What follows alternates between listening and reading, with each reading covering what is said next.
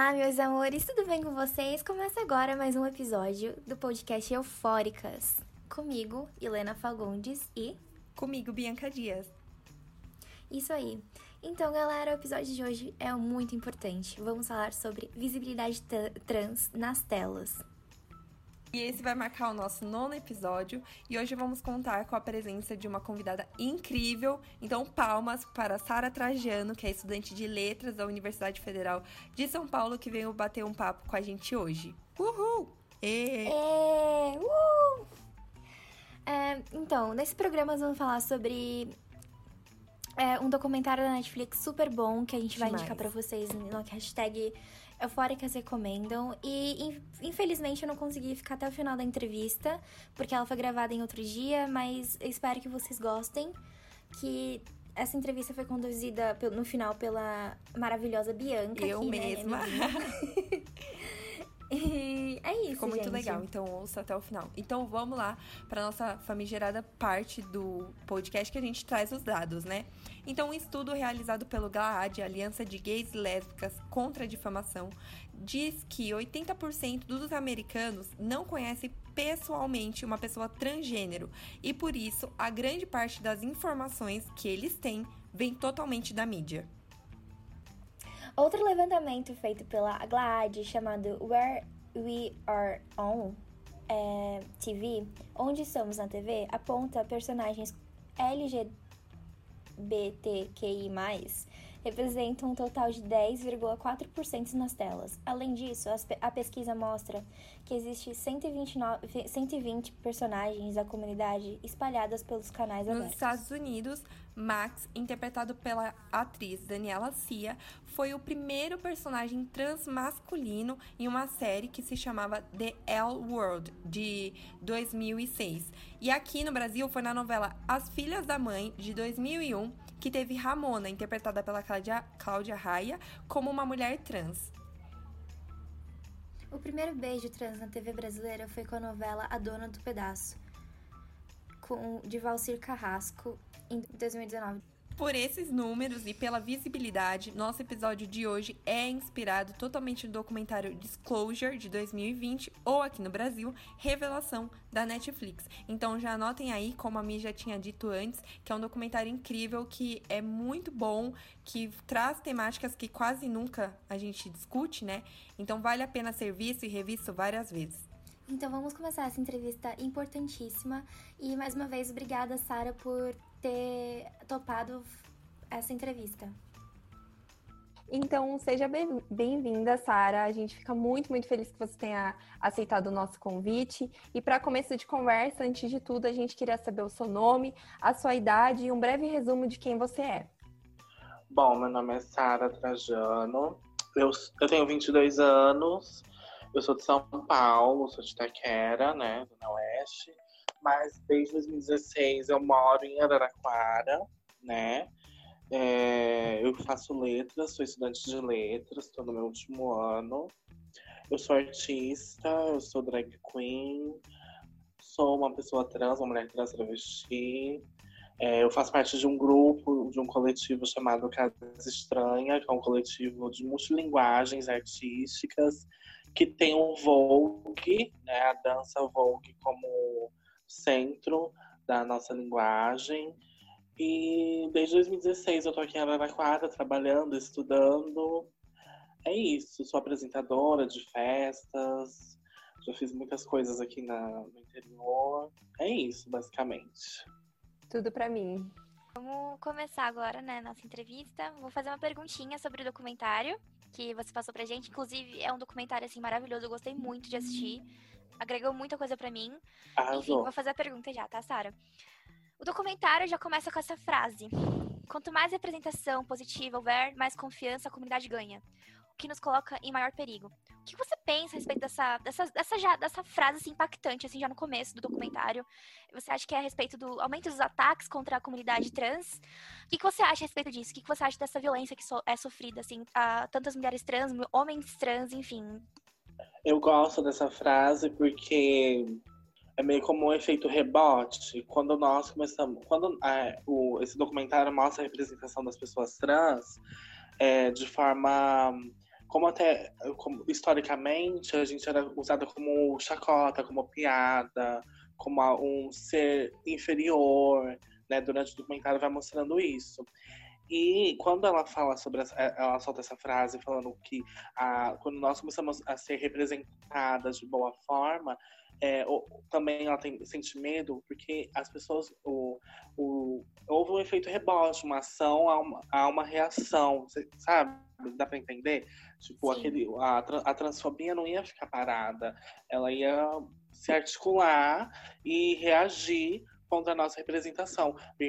Uma boa representação no meio, nos filmes, nas séries, na televisão no geral, no cinema, em Hollywood, enfim.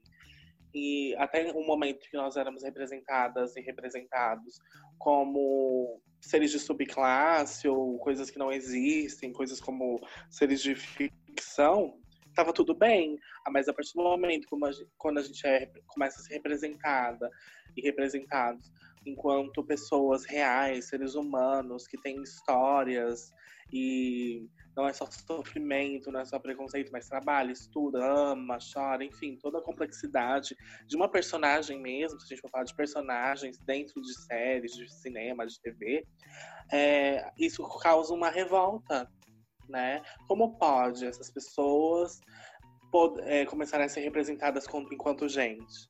Né? E isso a gente tem refletido na sociedade, de certa forma. Eu acho que é mais ou menos isso que essa frase quer dizer. Para mim, eu entendo dessa forma, né?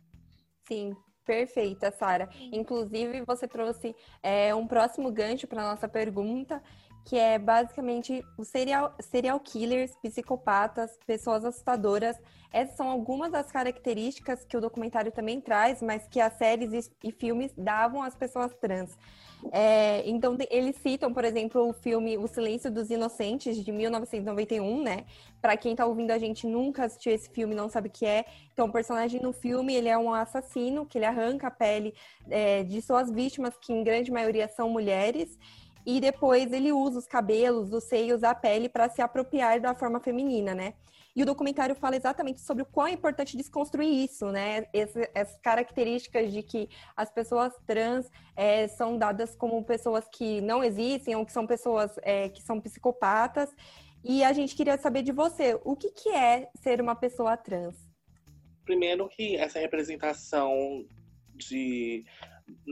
das pessoas trans enquanto serial killers, psicopatas, pedófilos, né? É muito comum isso, porque é desumanizar a pessoa, colocar ela como um ser ruim, asqueroso, tudo aquilo de ruim que envolve essas práticas horrorosas, criminosas, que colocam enquanto pessoas trans, né? Ser uma pessoa trans, o que é trans, né? Esse termo trans, cis e trans, vem da química, né? Trans é aquela molécula da química que atravessa, que muda de lado. E cis, na química, é aquela molécula que mantém o seu lado. Que o cis fica no mesmo lado. A molécula trans, ela atravessa, ela sai do lado. Então, esse termo dentro das questões de gênero é isso. Pessoas trans são aquelas pessoas que atravessam a expectativa de gênero que elas são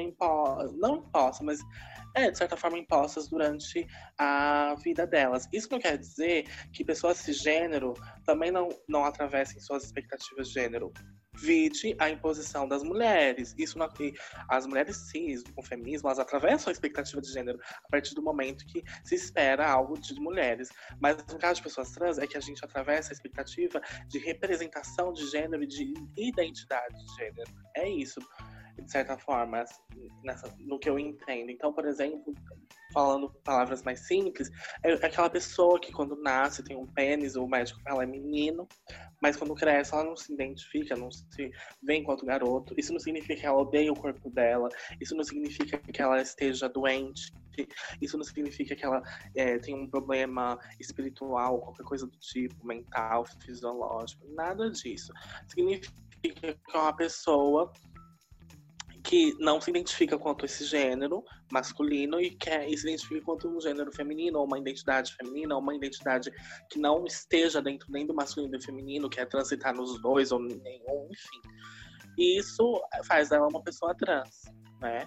Então, eu gosto da identidade enquanto eu me represento enquanto pessoa trans, travesti, uma mulher travesti, porque eu acredito que tem muitas, dentro da possibilidade de ser trans, existe a possibilidade de ser uma mulher trans, mas eu gosto da identidade travesti, que é o que eu sou, que tá aqui, tá dentro da feminilidade, mas também ninguém pode chegar em mim e falar, ai, você não parece uma mulher. Sim, porque eu sou travesti. Então, eu acho que é isso, basicamente, que dentro de mim que me conforta, que eu me entendo. É isso. Deu pra entender? Tá muito sério, muita aulinha, palestrinha. Não, perfeita. Melhor explicação. Sim, agora eu vou pra próxima pergunta, já que você falou toda essa representação de ser mulher trans e ser uma pessoa trans, que é da seguinte frase do documentário: quem ri com nós é quem ri de nós. Nos anos 80 e 90, as pessoas trans eram representadas com um tipo de piada. E isso afetava diretamente na relação de pessoas comuns com as pessoas trans. Porque era exagerado, né? Era uma representação, assim, fora do comum. Na sua opinião, qual é a melhor forma de combater essa ignorância? Qual é a melhor forma de você tirar a pessoa trans do estereótipo que a mídia colocou durante tanto tempo? Eu acredito que a representação, a ficção, ela também mostra um pouco de realidade, será? Não no sentido de representações asquerosas, como a gente acabou de falar. Mas, por exemplo, no Brasil, 95% da população de mulheres trans e travestis estão na prostituição. Trabalham nisso. E isso é uma coisa... é uma escolha, né? A ideia que se tem, olha, se você seguir esse caminho enquanto uma pessoa trans, travesti, uma mulher trans, você vai ser prostituta, você vai cair na prostituição. E por que isso acontece, né? Ninguém se questiona por causa disso. A representação na televisão, ela é um passo, no cinema, nas séries, nos filmes, ela é um passo que ela tem que acontecer, tem que mostrar as pessoas enquanto seres humanos, enquanto possibilidades, mas na vida, na sociedade em si, isso tem que mudar de fato a partir do momento que pessoas trans são expulsas de casa ou expulsas da educação. No Brasil, a gente sabe que tem uma evasão muito... tem dados, uma pesquisa... Eu não lembro direito em que ano foi feita essa pesquisa, mas os LGBTs, em geral, falam que a escola foi o pior momento da vida deles. Nesse sentido que a escola, ela não acolhe pessoas LGBTs, e principalmente pessoas trans que são expulsas da escola. Né? Quantos casos de meninas trans, meninos trans que não terminam os estudos, que não se formam. E a partir do momento que você não vai acolher uma pessoa trans, entende? Vai simplesmente levar a pessoa mais ainda para a margem, sendo que ela não teve acesso à educação. Então, o caminho que muitas seguem é a prostituição. E isso faz com que a televisão, a mídia no geral, mostre, nos represente como seres abjetos, como pessoas que não têm um futuro, um caminho, coisas assim, sabe? Então eu acho que a televisão, ela precisa representar a gente enquanto seres, personagens complexos. O que eu falo, levando um pouquinho do meu conhecimento de professora de literatura, de estudante de letras, em relação à personagem, é que as personagens LGBTs, no geral, elas são rasas, né? Elas não têm complexidade. Você pega ali o mocinho e a mocinha da história, que tem uma profundidade psicológica, dramática, de ações, e você pega as personagens coadjuvantes, e quando fala-se de personagens coadjuvantes, LGBTs no geral são sempre rasas, né? São aquela, ou tem a bichinha engraçada, a amiguinha da mocinha, que em um episódio ela dá um beijo com outro cara, né? Sempre é assim. Ou então tem a sapatão, a melhor amiga, sei lá. Ou quando tem uma representação trans, é uma representação cômica, exagerada, que não reconhece a nossa profundidade quanto pessoas. Então, falando, o problema também está em desenvolver essa personagem. Então, aí você vê séries como, por exemplo, Pose, do FX, que mostra as personagens trans mais profundamente, cada uma no seu drama. Todas as personagens trans que são representadas, inclusive as coadjuvantes, que a gente tem as principais e as coadjuvantes, elas têm uma profundidade psíquica, uma profundidade emocional, psicológica. E isso faz com que a gente humanize essa pessoa. Mesmo que mostre elas, uma delas na prostituição, outras trabalhando em subempregos. Mesmo que mostre dessa forma, porque é uma realidade nossa, mas ainda assim tem uma profundidade psicológica, dramática. Então eu acho que tem esses dois lados. O lado social, que é uma realidade, mas também tem o lado da forma como esses autores e quem é que escreve sobre pessoas trans, como essas pessoas elas representam. Falta pesquisa, falta um trabalho literário também, de profundidade psicológica dessas personagens. Aí os seus ouvintes vão ter uma palestrinha, né, Mona? Vamos lá! Perfeita. Não, mas é verdade. Eu acho que é muito importante a gente parar de ter essa noção de que talvez vovózona, pica-pau, que são coisas que também são citadas no documentário, sejam as únicas formas de representação que a gente tem hoje em dia. A gente tem Pose incrivelmente bem feita, como você também já trouxe, que tem personagens muito profundos, muito bem trabalhados, e por um diretor como o Ryan Murphy, que ninguém esperava que talvez ele iria conseguir trazer uma obra assim, né? Então é importante a gente também ver esses outros tipos de representatividade. E, claro, também abriu muito mais as portas para as pessoas trans, porque é uma pesquisa, sabe? Eu acredito, assim, eu não tenho lugar de fala, assim, que eu acho que a Sarah tem mais propriedade de falar sobre isso.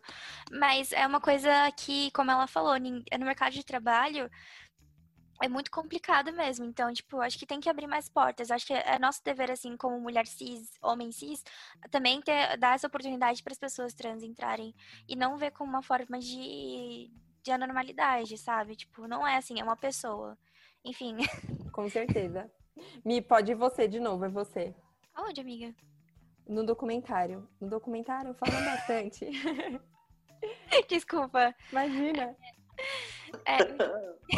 No documentário falam bastante sobre a questão de incompatibilidade entre a vida real e a representação. Para você, qual seria a forma ideal de alcançar esse laço de vida real e representação?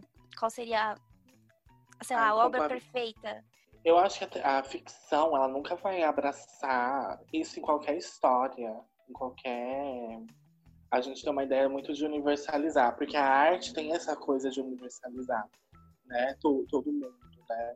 Que ela seja universal. E se a gente for para uma coisa mais panfletária, que eu falo panfletária, essa coisa mais militante, mais política,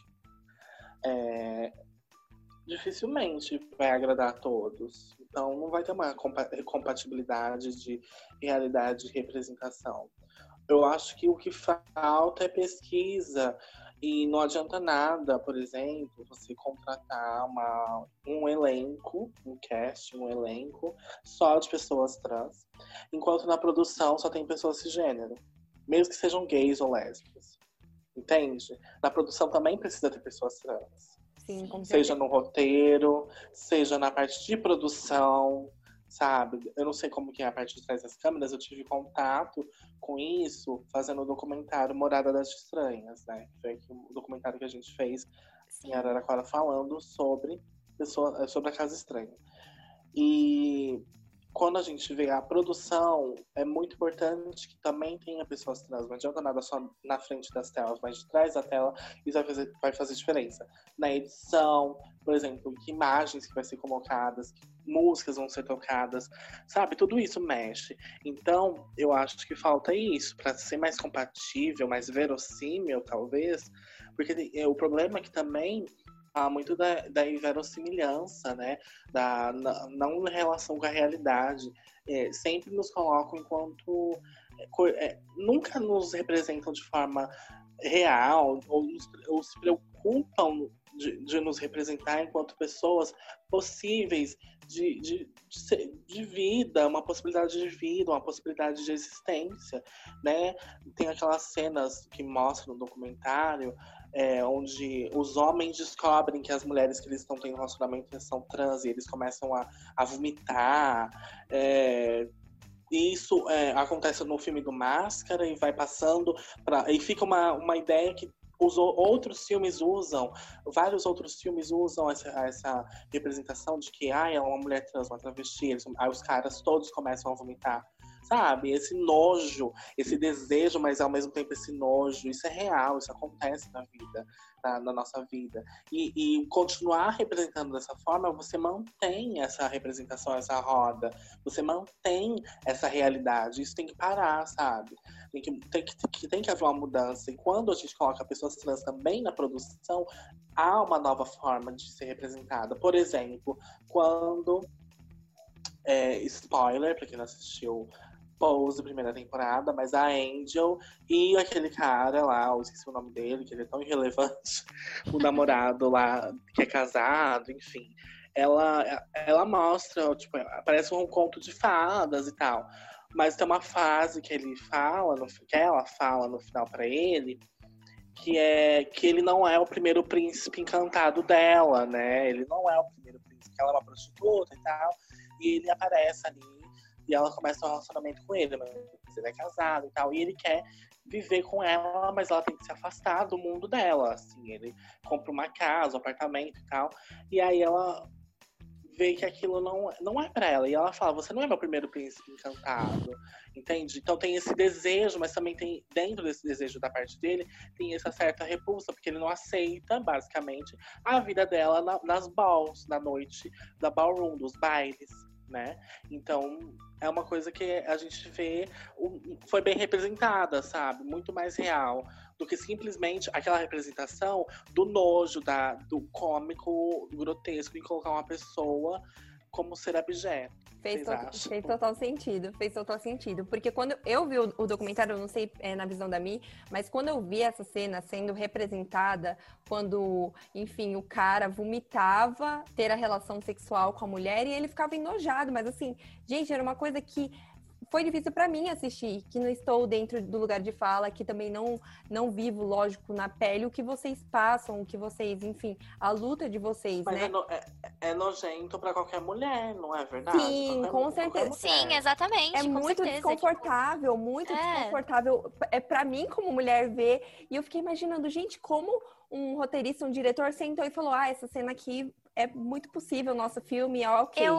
Voltando num ponto que a Sarah falou, que apareceu nesse documentário, que eu achei muito importante retratar, é que sempre colocam pessoas cis pra representar papéis de trans, sendo que não, gente, tem que colocar pessoas que vivem isso, tem que colocar trans reais dentro desses papéis que cabem a elas. Por exemplo, apareceu o caso do Jared Leto, o nome dele, do Clube de Compras Dallas, que ele fez papel de uma travesti e que ele ganhou o Oscar e ele tava já todo masculinizado. E, tipo, gente, as atrizes, tudo mais, falando que sempre quando um homem se colocava no papel de uma trans dentro de algum filme no cinema, enfim, sempre depois ele aparecia masculino, tipo, nunca era uma trans de verdade. E sim, isso é muito complicado, né? Eu acredito que não tenha, assim, uma representação forte pra vocês quando veem isso. Sim. E isso parece que é uma ideia de fantasia, né? É uma fantasia você ser uma pessoa trans. Você se veste, você põe uma peruca, você coloca uma roupa feminina, dita feminina. Mas depois você vira um homem. A ideia que fica é que por trás, no caso das mulheres trans, por trás dessa pessoa é um homem. Ou então, quando é uma mulher cis representando um homem trans, como teve um filme mostrou isso. Sim, Meninos Não Choram, Boys Don't Cry, que teve aquela atriz, Kristen alguma coisa, que ela representou a... Enfim, pode continuar, desculpa. Não, isso, mas são histórias que mostram, tipo assim, é quase... Né, a novela no Brasil, da Ivana, que vira Ivan... Tem Garota Dinamarquesa, que é um filme maravilhoso, que eu adoro aquele filme, assisti em 2016. Sim. E ele mexeu muito comigo. É um filme que tem uma representação bonita e tal, é muito bonito. Só que a questão que a gente fala, a gente não tira a qualidade do filme. Quando o filme é bom, bem feito, como Garota Dinamarquesa foi, como a novela Força do Querer, né? Que é do Ivan e da Ivana. A apresentação foi muito bem feita, muito bonita. A atriz que fez, ela fez muito bem. Só que a gente fala de pessoas, a gente entende que o processo e tal, ela queria mostrar o processo antes, pré-transição e pós-transição e tal. Só que a gente tá falando que Ainda assim, hoje, em 2020, já não é mais aceitável isso. E você querer falar de pessoas trans e só pessoas cisgêneras fazem papéis de pessoas trans. E depois, quando elas vão ganhar os prêmios, nos nossos lugares, os homens vão lá, todos barbudos, com cara de macho, vestindo roupa de homem, falando que tá feliz por ter representado uma mulher trans. E aí a ideia é que fica, então, de trás de uma mulher trans é um homem. Fica isso no subconsciente, entende? Então, esse que é o babado todo que a gente fala de representação. Não é simplesmente julgar a qualidade, se o filme é bom, se o filme é ruim, mas é colocar, dar a oportunidade, a gente tá gritando pra isso. Dizer que não tem atrizes e atores trans é mentira. Você então precisa ir atrás de grupos de teatro, você precisa ir atrás de grupos de música, enfim. Se vira, se você, qual é o interesse, o questionamento também é para os roteiristas, diretores, qual é o seu interesse em falar sobre uma história de uma pessoa trans? Por que você quer falar sobre isso? Entende? Então, se você quer falar sobre isso, vá atrás de quem é. Entende? Tanto na produção quanto no elenco. Esse que é o babado, né, gente? Sim, com certeza. E eu acho muito legal que também no documentário, como você também trouxe, Sarah, que falou da Garota Dinamarquesa, quando eu vi na hora, eu falei, meu Deus, vai vir uma mega crítica, né? Porque quem faz o papel principal é o Eddie Redmayne, que é um ator super renomado em Hollywood e tal. Mas, ao mesmo tempo, eles também falaram dos pontos positivos que tiveram dele interpretando, por ele ter tido um cuidado, por ele ter tentado passar o máximo possível da sensibilidade de como é todo aquele processo. Mas mesmo assim eu concordo totalmente que, tipo, tem que entender qual que é o objetivo do diretor, daquele ator, de fazer aquele papel que não é um lugar que... Porque ele é um ator cis, por exemplo, né? Uma mulher, por exemplo. Então, acho que é muito legal isso que você trouxe. E também falando disso de personagens e sobre a visibilidade trans nas telas, a atriz Laverne Cox, né, conhecida por interpretar a personagem Sofia na série Orange is the New Black, de 2013, ela fala sobre ver personagens trans e, a partir disso, ter uma noção de como se reconhecer como trans, né? Como foi para você se reconhecer como a pessoa que você é hoje? Tá, uma pergunta íntima, adoro. É um processo de uma vida, né? Assim, eu acho que vocês me conhecem desde a escola e tudo. Pra quem não sabe, os ouvintes. A Milena, principalmente, desde 2005. A Bianca, a gente é amiga desde 2013, né? No ensino médio. Mas a Bianca era amiga da Milena no ensino fundamental. Então, enfim, todas as amigas aqui, acho que os seus ouvintes sabem, né?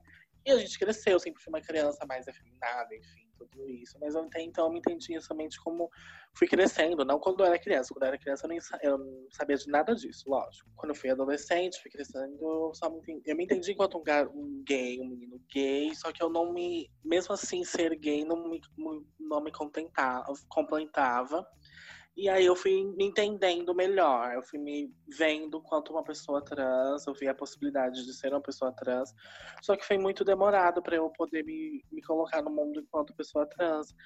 Só depois da faculdade, só depois de conviver com outras meninas trans, só depois de perceber que isso é possível, mesmo com todas as dificuldades. Só depois de ver também, você não precisa fazer tantas coisas no seu corpo para você ser uma mulher trans ou um travesti, no caso.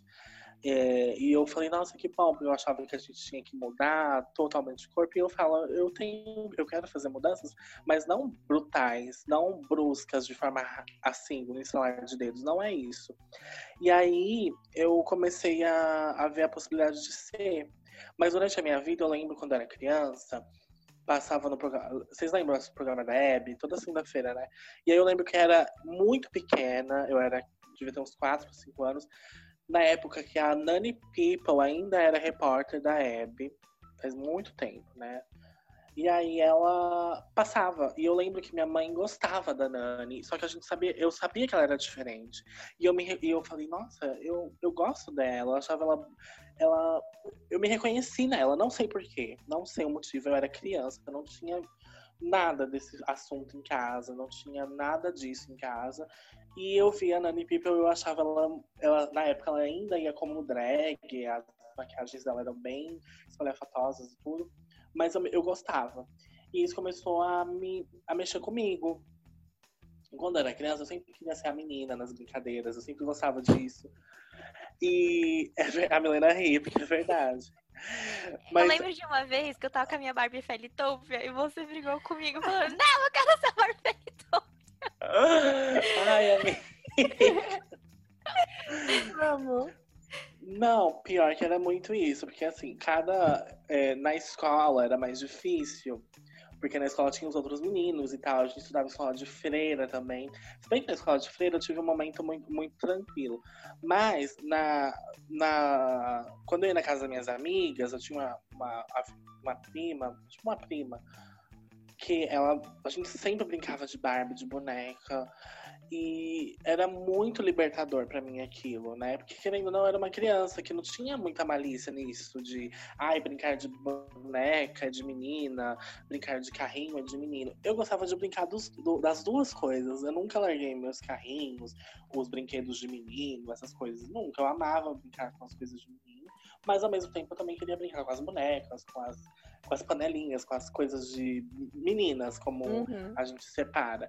Então, pra mim, era uma coisa de diversão, de ser criança, de poder brincar das duas coisas. Porque pra mim era tão legal quanto ter os carrinhos da Hot Wheels, ou de qualquer carrinho que a gente comprava na feira, essas coisas assim. Só que aí, nos momentos que eu tinha a oportunidade de brincar com as bonecas, eu era um pouco mais incisiva, porque eu não tinha, porque eu queria ter. Então eu falava assim, você brinca todo dia, deixa eu brincar um pouquinho também.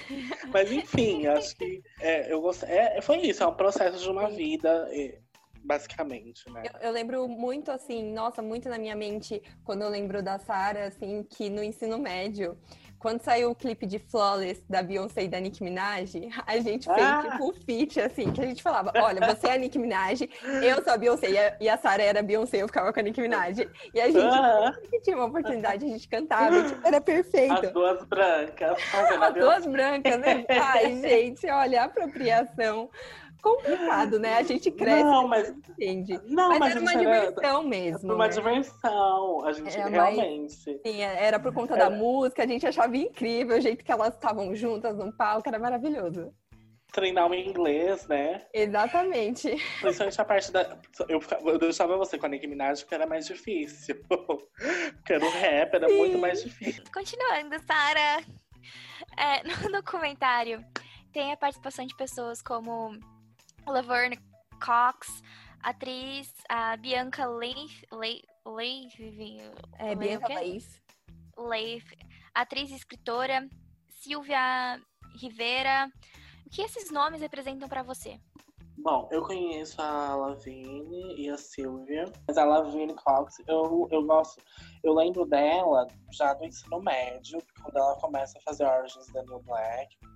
Eu nunca assisti a série, confesso, porque na época eu não tinha acesso a Netflix, essas coisas. Mas a atriz em si, eu gosto muito dela por conta dessa...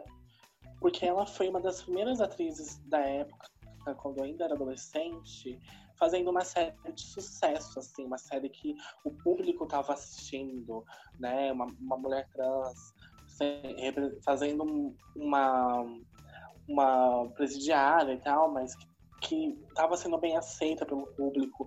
E eu fui atrás de conhecer mais ela e tal. E a Silvia Rivera é um dos grandes pilares do movimento, né? Do movimento trans dos Estados Unidos. Ela, junto com a Marsha P. Johnson. Se eu não me engano, é a Silvia Rivera que vocês estão falando, é a da Marsha P. Johnson, né? Vocês editam isso. Ela mesma, a BFF, amo. Isso, então. A Silvia Rivera, ela é um grande nome do movimento LGBT no geral, mas também principalmente do movimento trans, né? Ela e a Marsha foram as precursoras das primeiras manifestações de Stonewall e tudo o que aconteceu, que deu rebuliço em geral para acontecer as primeiras paradas, as primeiras organizações, e isso que se espalhou para o mundo todo. Das representações, né? Da representação. Você falou eu tava falando da Silvia Rivera, e eu citei a Giovanna Cardoso, que é uma das fundadoras da ANTRA, que é a Agência Nacional de Pessoas Trans, de Travestis e Transsexuais.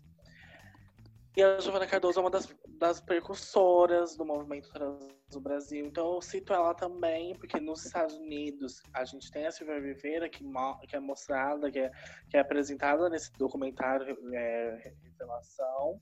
Mas no Brasil também, no mesmo período, já tinham também o nosso movimento de articulação. É que os Estados Unidos, como uma potência econômica, cultural, ele transmite isso para o mundo todo. Mas as coisas não aconteceram lá só. Aqui no Brasil também estava acontecendo coisas simultaneamente, e às vezes até antes, tá? Há relatos aí.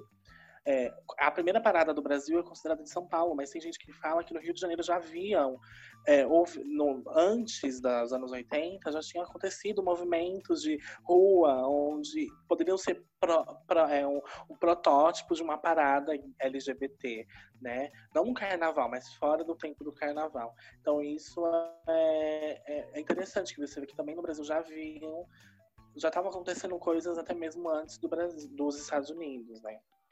Sim.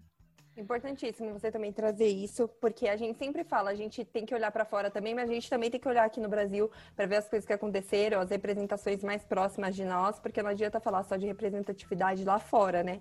A gente tem que falar do nosso país, né? Sim, com certeza. Exatamente. Sendo também no país que, como é o nosso, que é extremamente conservador em alguns aspectos, né? Porque olhando de outro lado já é outro, enfim, desculpa. Militei. Mas é verdade. Militei aquela. Uma questão que me chocou muito no documentário foi a questão que eles trouxeram uma manchete que dizia que uma garota levou uma multa de $12, assim, por cima, né? Por andar na rua vestida como um homem, né? Com roupas de homem, eles falam assim. E aí o crossdresser, o transformismo, né, aí em português, é algo que o longa-metragem também acaba abordando, né, o documentário aborda. Você pode explicar o que é isso e qual é a sua diferença desse termo para uma pessoa que é drag queen? Qual que são as nuances de cada um? Historicamente, eu vou falar em relação ao Brasil, tá? Não em relação... Esse documentário ele é americano, então ele leva...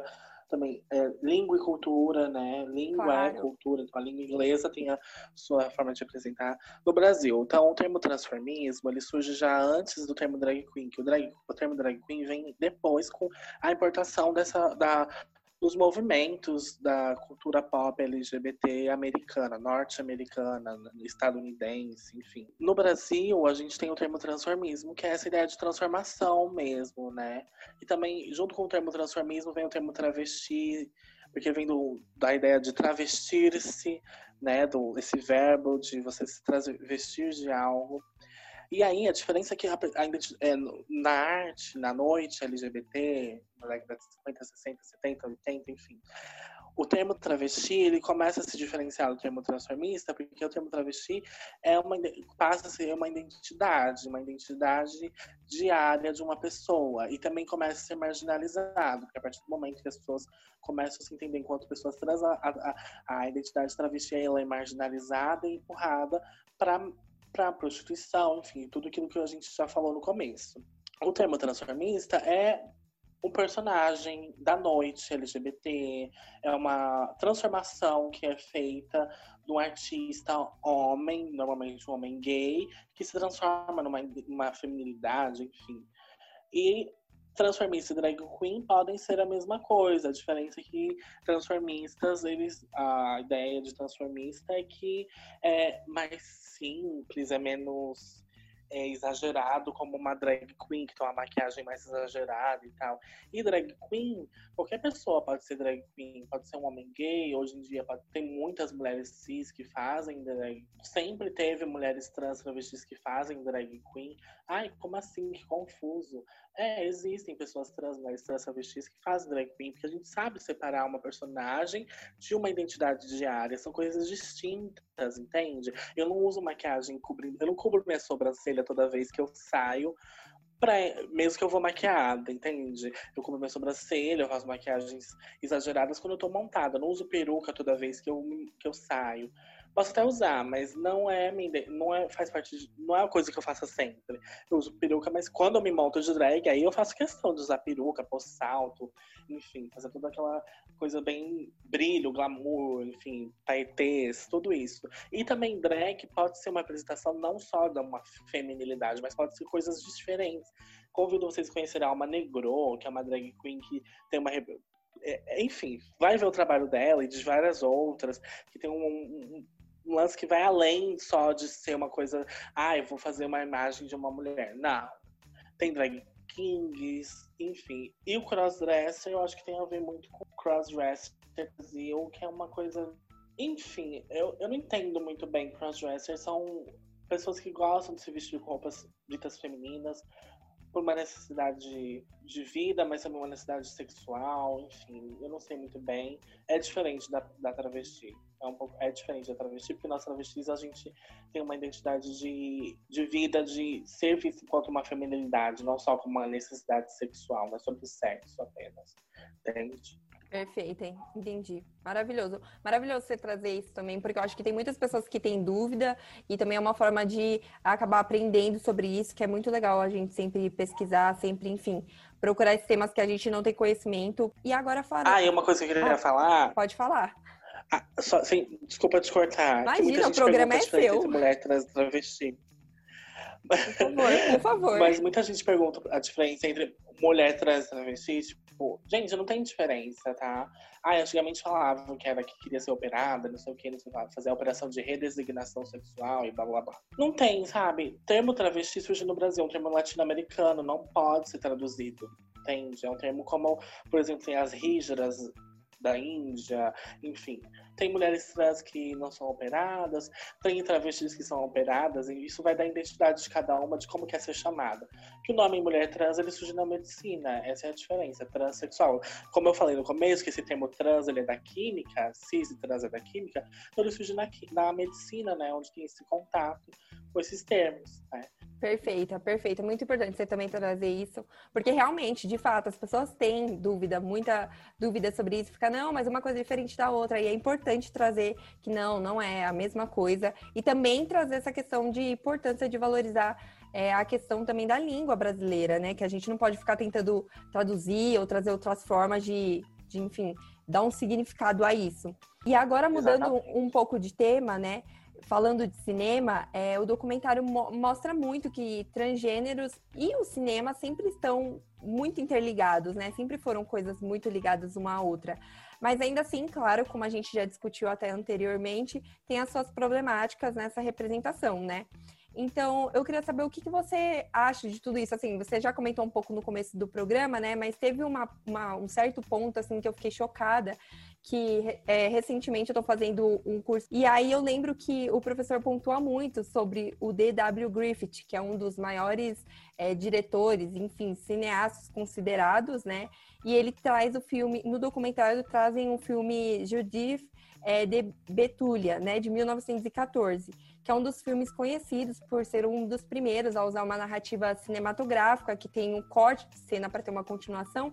E aí mostram que esse cineasta, que é mega conhecido, ele é mega, mega preconceituoso, mega também racista, e quase ninguém fala disso. Só fala das coisas que, nossa, olha o nome dele, como ele é grande. Mas eu acho muito importante o documentário ter trazido isso, porque eu particularmente não sabia. E eu fiquei totalmente chocada quando vi uma coisa dessa. Então, isso é muito pesado, porque você vê na gênese do cinema, quando ele faz toda essa importante tecnologia para o cinema, ele traz essa tecnologia para o cinema. Sim. Você vê que a ideia, tudo aquilo que é pitoresco, né, que é visto como exótico, como a ideia do corpo da pessoa negra e das pessoas trans, é colocada ali como forma de abjeto, como forma asquerosa, como cômico, como enfim, e isso é muito, como é dolorido, né? Você vê na Gênese, por isso que a gente ela fala, né, que pessoas trans e cinema tem tudo a ver. Você vê, no primeiro filme, onde tem essa tecnologia, esse avanço da tecnologia do cinema, você tem a representação das pessoas trans e pessoas negras da pior forma possível, e o que fica de ganho, o que fica de sendo celebrado É lógico, é apenas a tecnologia que é inovadora, mas ninguém critica, ninguém questiona, ninguém comenta sobre a forma como pessoas trans são representadas e como isso é ruim. Porque o público consome muito a partir de veículos de comunicação, de filmes, séries, e aí quando tem esse tipo de representação,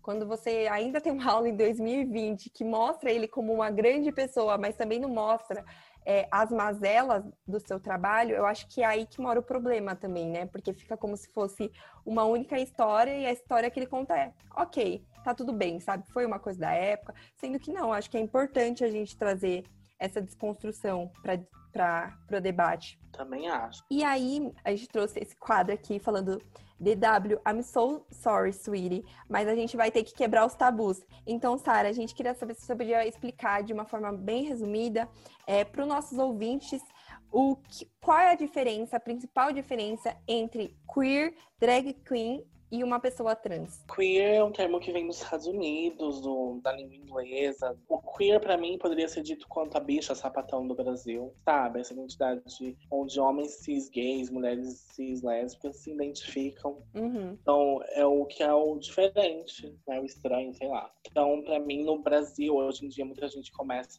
a apoderar mais, sendo que no nosso português já tinha, na nossa língua brasileira, nosso português brasileiro, nossa cultura brasileira, já tinha, e talvez faça sentido no norte, mas às vezes no sul, aqui no nosso Brasil, na nossa identidade latino-americana, não faça tanto sentido. Eu não sei, eu respeito quem se identifica enquanto queer no Brasil, não é sobre isso, mas eu tô falando que ser queer, pra mim, é muito algo da língua inglesa, da cultura norte-americana, ou da cultura inglesa mesmo, lá da Inglaterra, que eles também usam esse termo, do que nossa, brasileira, latino-americana. E drag queen e pessoas trans, é que a drag é uma personagem, qualquer pessoa pode fazer drag. Drag é que tá muito relacionada, sim, é algo da cultura LGBT, sim. A maioria das pessoas que fazem drag são homens cis gays, uhum. Mas drag é uma prática artística. Eu não digo que a pessoa que faz drag queen também não goste de se montar, de se vestir enquanto uma feminilidade gosta, mas é algo que a pessoa se monta, mas depois se desmonta. Ela usa aquilo como representação artística, uma forma de levar arte, seja na noite performando, levando humor, apresentando, tocando como DJ, enfim, como um artifício para alegrar, para entreter, que brilhe nos olhos das pessoas, que leve aquilo que a arte pode levar. Mas é diferente de uma pessoa trans, porque nós, pessoas trans, nos entendemos enquanto homens ou mulheres, cada um na sua... Vocês entenderam, né? Nos entendemos quanto o outro gênero. 24 horas por dia, nós somos pessoas que nos... a nossa realidade, a nossa vida é ser uma pessoa trans, que tá muito além de... E ser trans não é uma característica nossa, porque características nossas são se eu sou legal, se eu sou chata, se eu sou indoa. Ser trans é o que eu sou, e aí tem vários tipos de características que posso ter ou não. Então, ouvintes, não tem mais como falar que a gente não explicou aqui, né? Depois dessa aula, desculpa, se não entendeu, volta para ouvir essa parte de novo, porque não tem como falar que não tem como entender. E vamos também de problematização, né? O GLAAD, que é a aliança de associação entre gays e lésbicas dos Estados Unidos, né?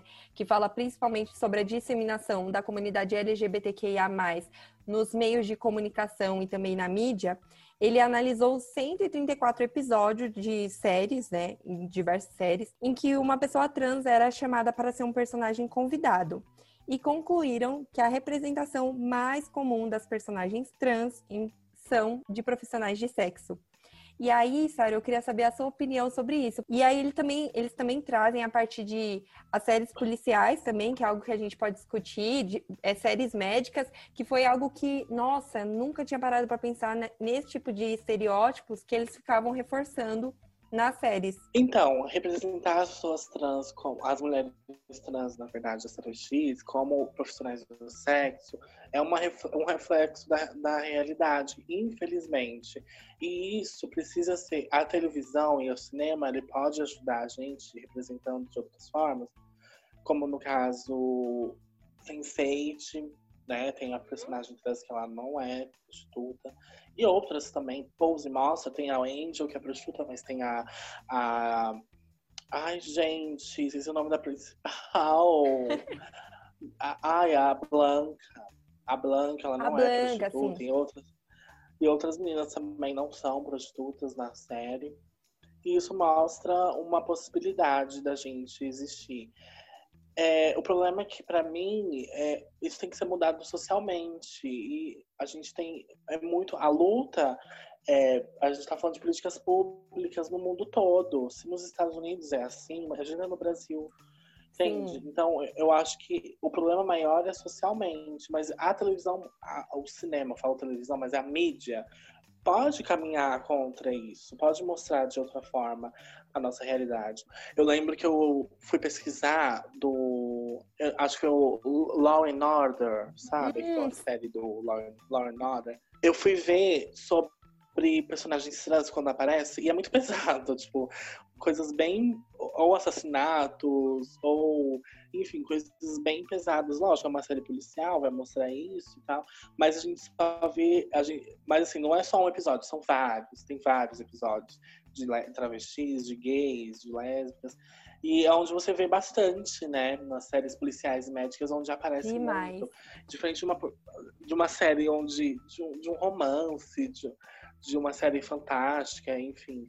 E quando tem aquilo que a gente falou no começo, sempre são personagens rasas, personagens sem aprofundamento. Qual que é a função dessa personagem? Ser gay, ser travesti. Essa é a função, essa é a característica dela, e é só isso que ela faz da vida. E aí eu fiquei muito chocada quando aparece a Candice Kane, né? Que ela é uma atriz, uma mulher trans, e fala que foi convidada para fazer um papel de convidada no CSI New York. E aí a cena dela era literalmente, ela era uma dançarina da boate, ela foi assassinada no banheiro. E aí quando pegam o corpo dela, ficam falando, ai, olha o tamanho das mãos dela. Nossa, mas olha o peito dela, realmente foi tipo uma cirurgia plástica. Sim. Eu achei assim... Gente, nossa, eu vendo aquilo foi tão constrangedor que eu falei que não é possível que isso foi pro ar. E a atriz falando disso, eu acho que foi pior ainda.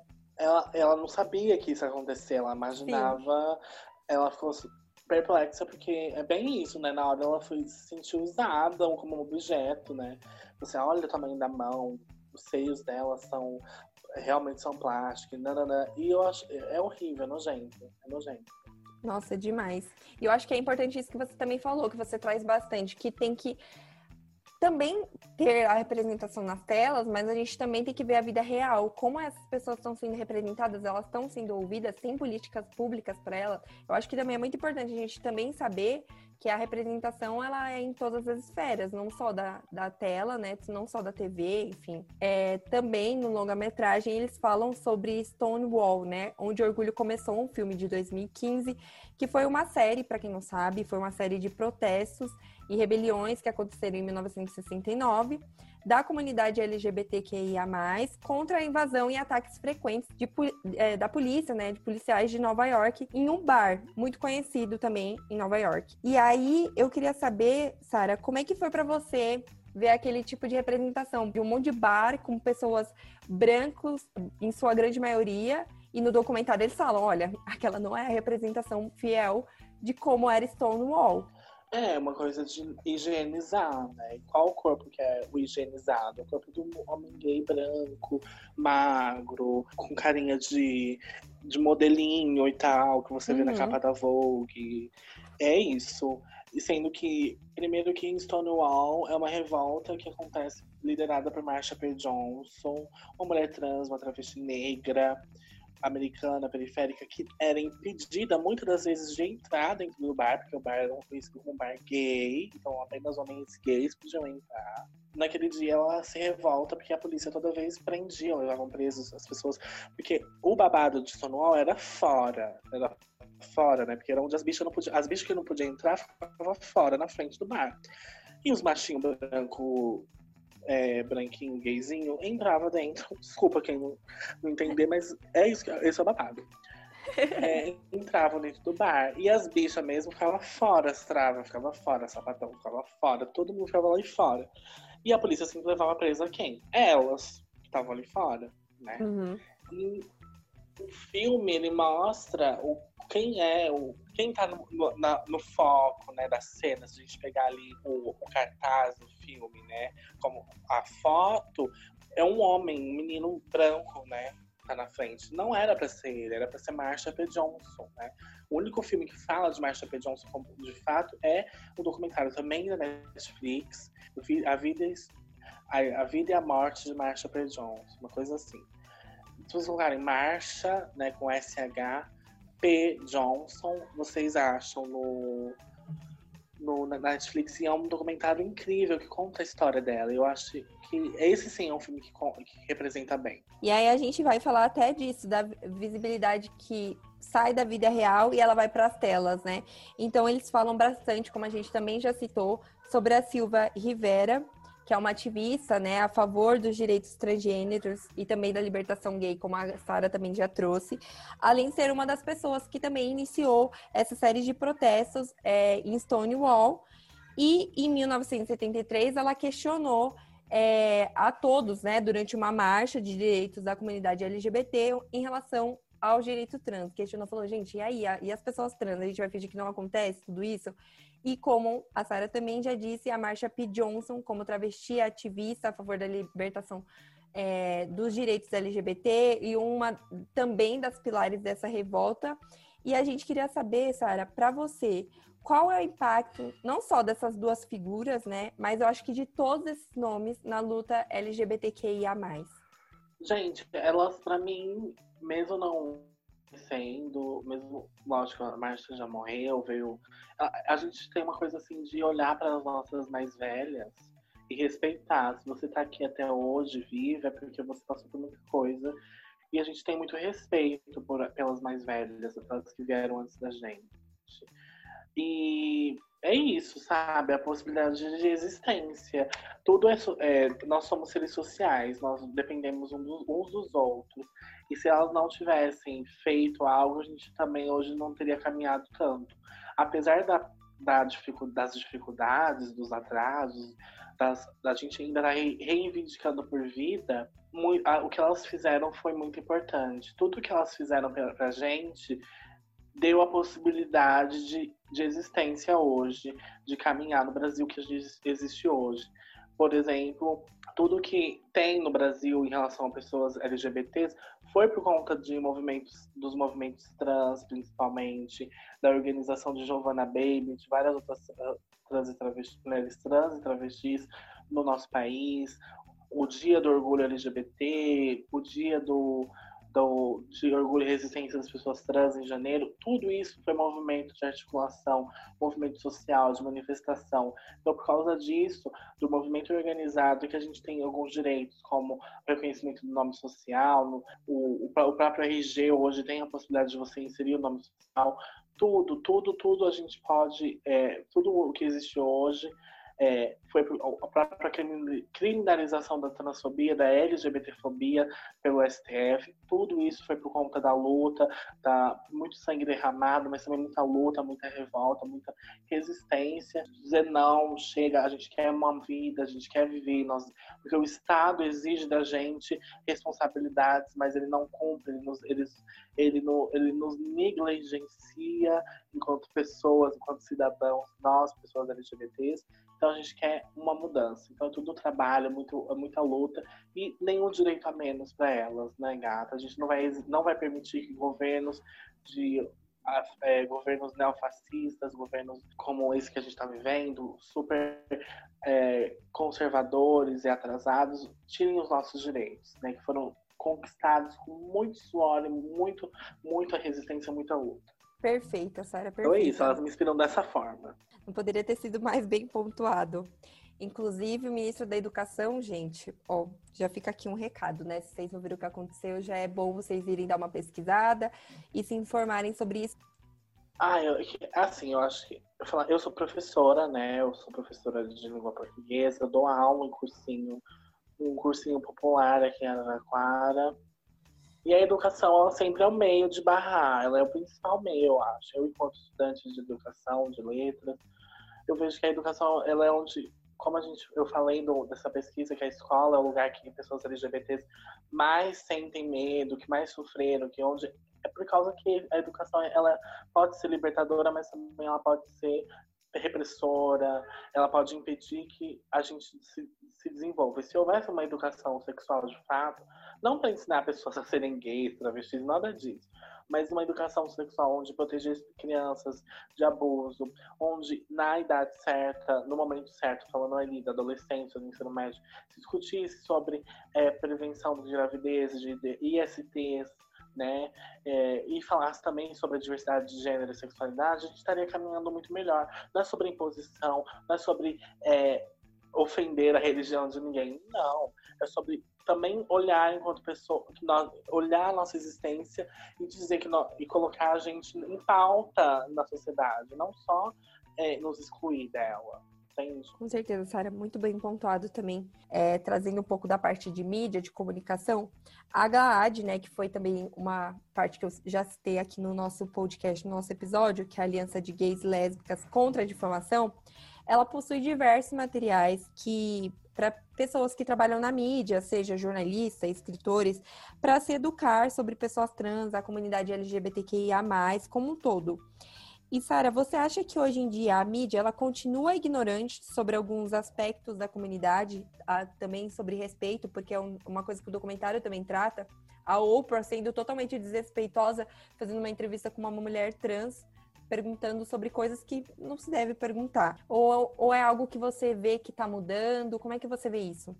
Eu acho que ainda não... A gente vê dois lados, né? Um lado, quando a mídia só se adaptou por conta de nós, da nossa pressão, de nós reivindicarmos coisas.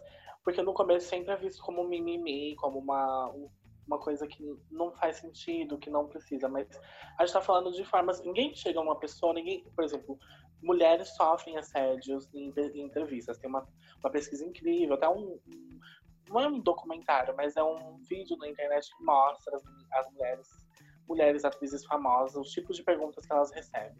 E isso já vem por conta do machismo na nossa sociedade. Uhum. E aí, tem coisas que nós, pessoas trans, também recebemos perguntas. Por exemplo, sobre a nossa genitália, sobre o nosso corpo, sobre como... Coisas absurdas que ninguém faria essa pergunta para nenhuma pessoa cis, né? Uhum. As mulheres sofrem machismo, há perguntas machistas sobre o relacionamento delas, sobre elas quererem ou não serem mães, se tal coisa que elas fazem atrapalham elas, e coisas absurdas. Aí você não... Que nem a Lady Gaga, uma entrevista icônica dela no começo da carreira, onde o cara pergunta se não era algo distrativo na música dela, ela fala sobre sexo, sobre drogas, ou não drogas, mas sexo, sobre, enfim, se não era algo que era distrativo, essa palavra existe, não sei, mas se não distrairia o público, não seria menos. E ela fala que se ela fosse um homem sentada ali na frente dele, coçando o saco e falando sobre rock and roll, sexo, como ele gosta de fuder garotas e sobre como ele ama carros, ela seria levada como um rockstar. Aí ela responde, eu sou uma rockstar. E ele fica quieto, assim. Porque realmente, entende? Porque para mulheres há coisas que fazem perguntas, para homens não. Quando a gente fala de pessoas trans e cis, a barreira ainda é muito maior. Tem coisas que nos perguntam que não fazem o menor sentido. E a mídia precisa ser moldada nesse momento. E nos escutar. Nos escutem e aprendam com a gente. É isso, sabe? E informação tem. Por exemplo, a gente pegar todas as pautas hoje em dia que são vigentes. Nós estamos reivindicando por vida. Nós, pessoas trans... Quando a gente fala, por exemplo, da representatividade de pessoas com PCD, pessoas com deficiência, não dá pra gente saber de tudo, não dá pra gente ser a conhecedora de todos os assuntos, a gente não vai ser livre de cometer gafes e preconceitos, mas é saber olhar e procurar sabe, você quer falar de tal assunto? Pesquisa. Você quer levar pro seu programa a pessoa atrás da pesquisa? Pesquisa antes. Exatamente, querem falar de tudo e ao mesmo tempo não sabem de nada, né? Então eles chegam lá, fazem aquela entrevista. Essa entrevista da Lady Gaga, ela é icônica. Quem nunca assistiu, a gente depois disponibiliza no nosso Instagram para vocês assistirem, porque o documentário também mostra bastante, né? Diversas vezes que apresentadores, que, enfim, jornalistas foram mega desrespeitosos, que para mim, que sou uma estudante de jornalismo, é uma vergonha eu ter visto aquilo. Porque é o que a gente falou, quer falar de tudo, mas não sabe de nada. Chega lá no programa achando que vai arrasar. E, na verdade, não, né? Você não... É o que eu falo, tipo, qual é o seu objetivo, então, com esse trabalho? Você quer falar de tal coisa, mas por quê? Né? Tem que ter isso, esse norteador. E agora, Sarah, chegando ao final da nossa entrevista, a gente traz essa frase que, abre aspas, foi bem impactante no documentário. É, só precisamos de mais. Assim, a representação ruim, de vez em quando, não importaria tanto, porque ela não é a única. Então, se você pudesse falar algo sobre a visibilidade trans e para todas as pessoas que estão nos ouvindo, o que você falaria? O que você quer falar? Esse espaço é seu agora. Eu gosto muito dessa frase.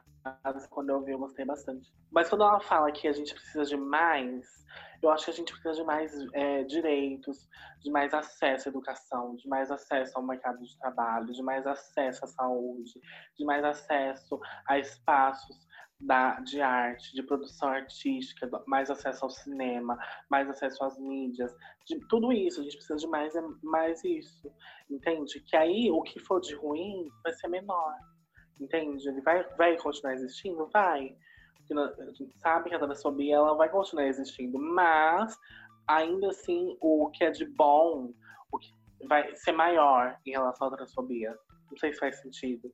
Então eu acho que cabe a transfobia, ela não é um problema das pessoas trans, ela é um problema das pessoas cisgênero. Nos responsabilizar, não é sobre culpa. Ah, eu não me perdoa, me desculpa. Não, eu também não tô aqui pra tipo, te perdoar, pra te desculpar de nada. Eu tô aqui pra apresentar a possibilidade de nova vida pra todo mundo.